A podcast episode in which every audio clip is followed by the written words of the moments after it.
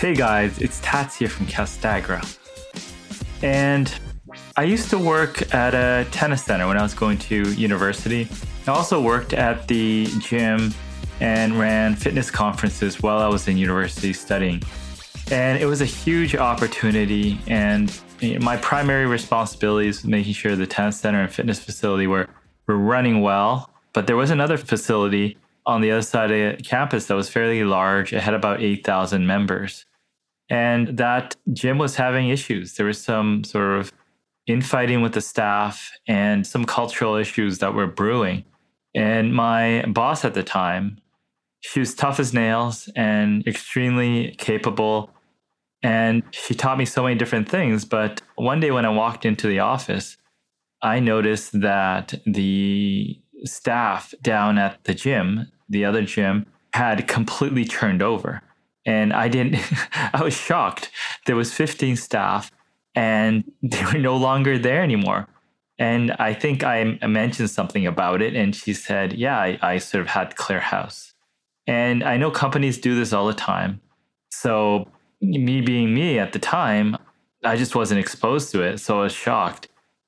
And she told me, she told me something that I will never, ever forget. She said that it doesn't matter how good you are at your job, you're always replaceable.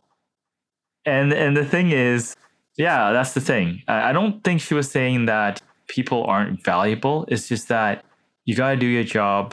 You can't start thinking that you're more important, that you figured it all out, that everything you do is perfect. You have to keep striving to improve yourself all the time if you want to stay relevant and you if you want to stay good at your job. And has nothing to have about sort of having no confidence. You can have confidence, you just have to keep working at it day in and day out.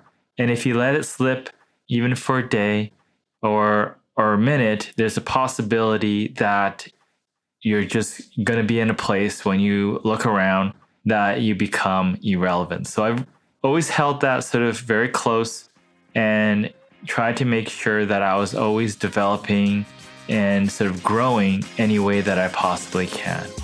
Anyways, hopefully that was helpful. It's Tats here, and I'll talk to you again soon. All right, guys, that's what I got.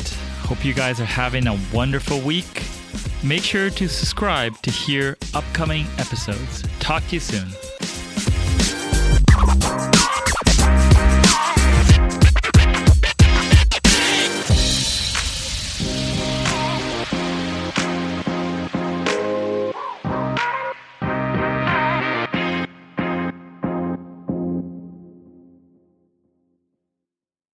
This podcast is a part of the C Suite Radio Network.